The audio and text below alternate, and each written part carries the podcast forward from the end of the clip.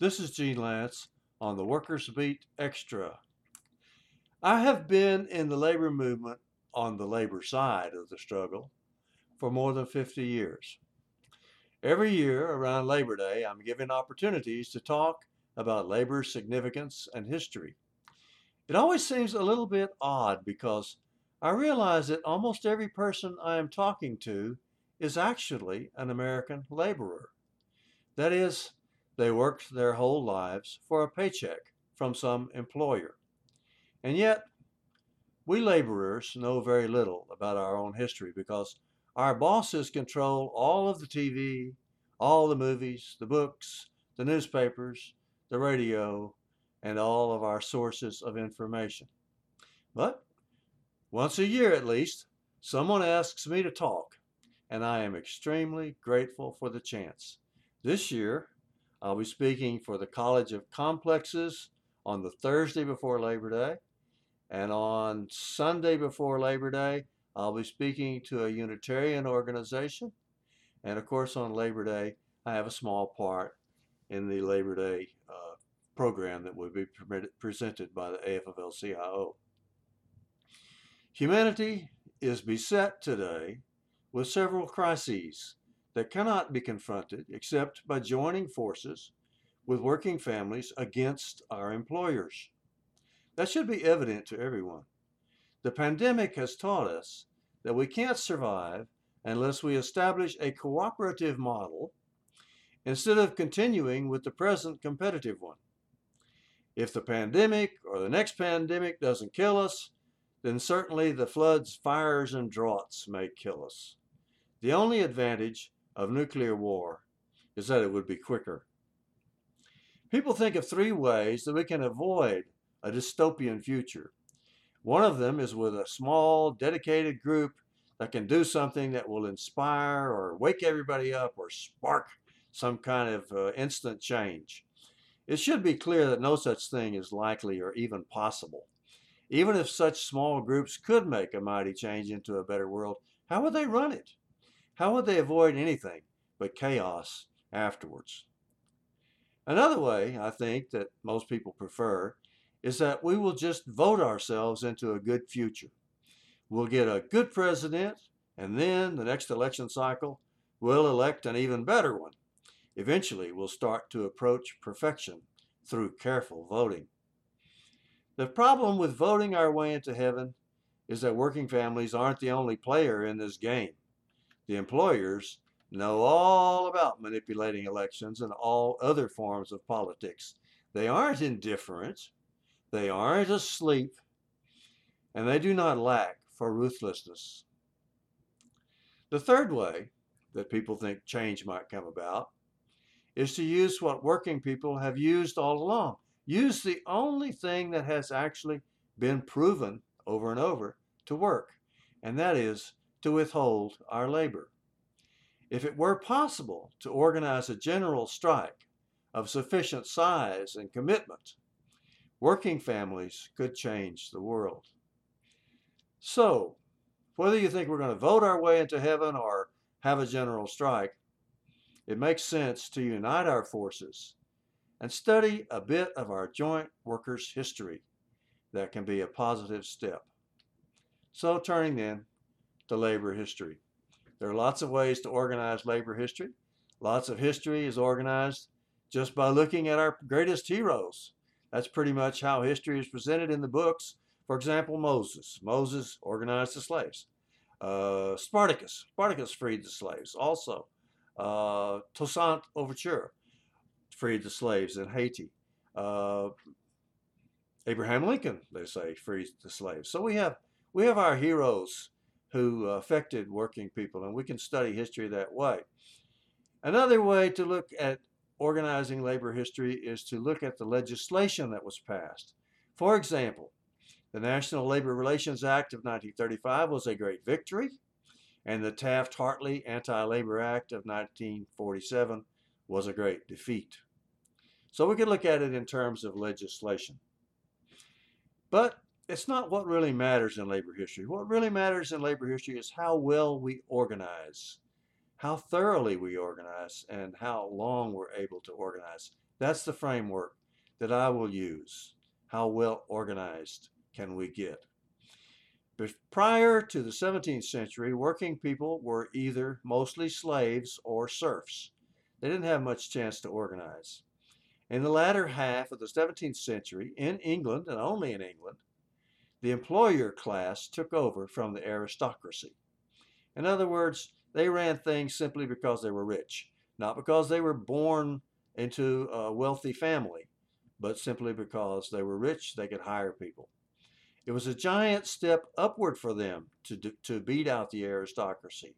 And it was also a giant step upward for the workers they employed because the workers were no longer slaves with no rights at all and no longer serfs with very few rights. The employer class went on to take over the rest of the world by the end of the 18th century. So the whole world was either a capitalist nation or they were colonies. They belonged to the capitalist nations by the end of the 18th century. After the capitalists took power, workers were allowed to change jobs. Instead of being exploited by one employer, they could choose to be exploited by someone else. They still had to be exploited. They still had to have jobs. They still had to have paychecks. But they had a lot more choice in the matter for the first time in history. So it was a big step up. They didn't just naturally start getting better wages. The natural level of wages under the system that we live in is survival.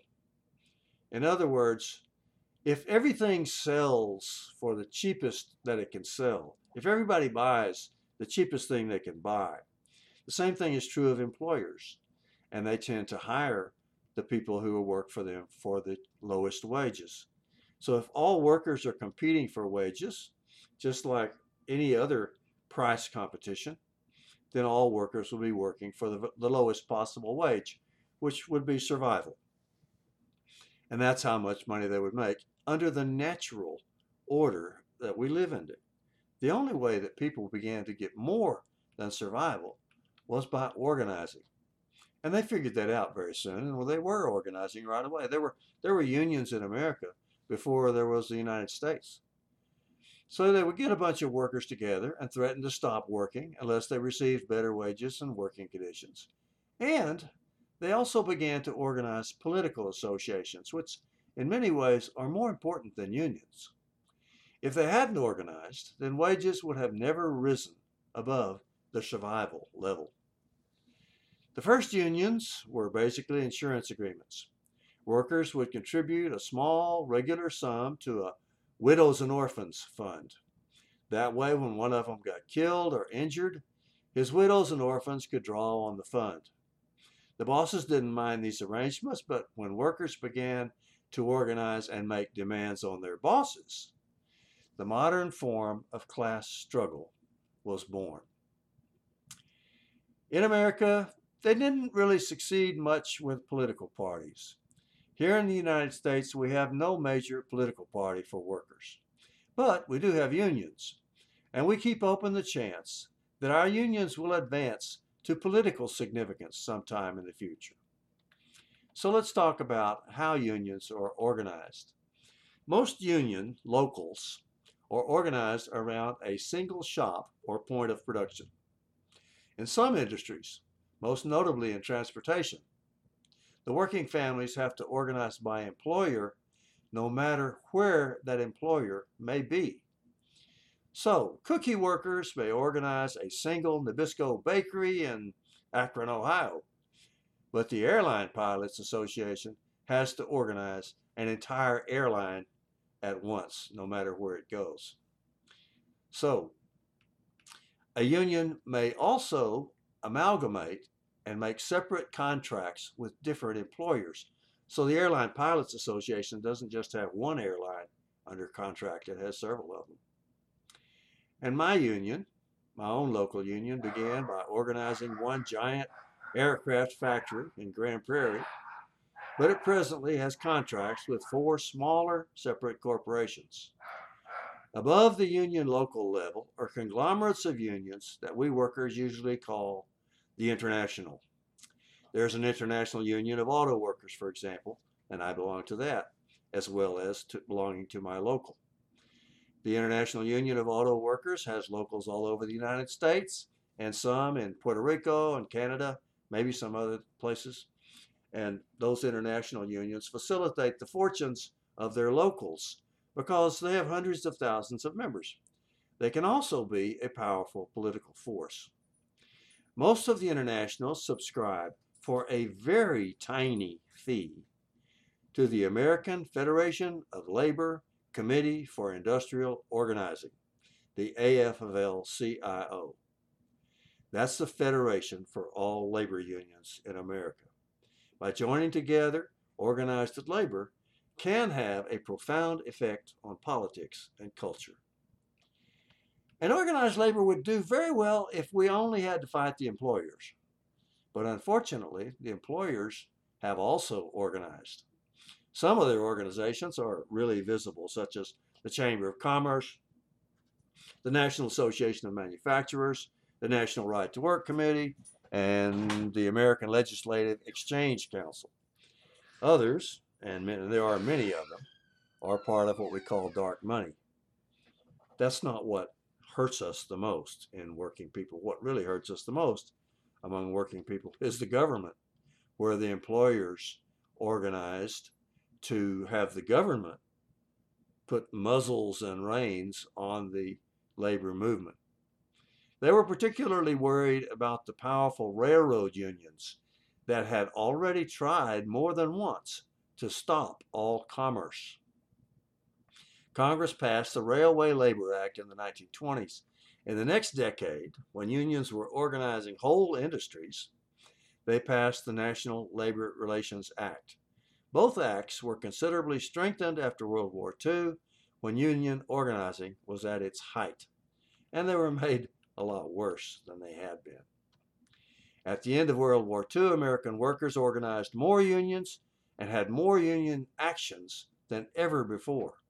Wages shot up and significant political advances were made, and the American people achieved the highest living standards in the world. The employers and their governments struck back hard. New regulatory laws were passed to undermine the unions, and they were successful. New union organizing petered away. Progressive causes were put aside. Internationalism was just forgotten about. America's unions settled into a long period of isolation from other workers. American work went offshore.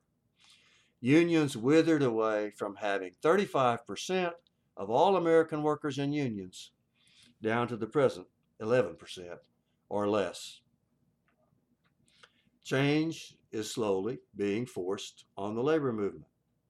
By the 1980s, I think a lot of working people had figured out that they couldn't just uh, buck the employers and the government both. And so they began to change the way they were doing things. This, this became uh, real noticeable among the steel workers back in 1980s, even in the 1970s. In 1995, for the first time in over 100 years, the outgoing AFL-CIO leadership did not get to choose their own successors. They elected new leadership, and some of that leadership was quite uh, important. For example, they elected the first woman into top leadership, Linda Chavez Thompson, uh, who presently lives in San Antonio. She was the first woman and the first person of color in top labor leadership. In 1997, at a convention, they took out the anti communist prohibition in their constitution in 1999, recognizing that racism was one of their biggest problems. They stopped calling for the deportation of all undocumented workers and instead started organizing them. They broadened their outreach to women, people of color, gays, and communities. The Texas AFL-CIO, the local federation here in Texas, has a special campaign on climate change. In August of 2021, less than two weeks ago, the AFL-CIO elected a top leadership consisting of two African American men and one woman. Liz Shuler, the new president of the AFL-CIO, told labor leaders in her first talk to us, quote, Labor Day is when we raise our voices. And that explains how I happen to be here with you today, lifting mine. This is Gene Lantz on the Workers Beat Extra.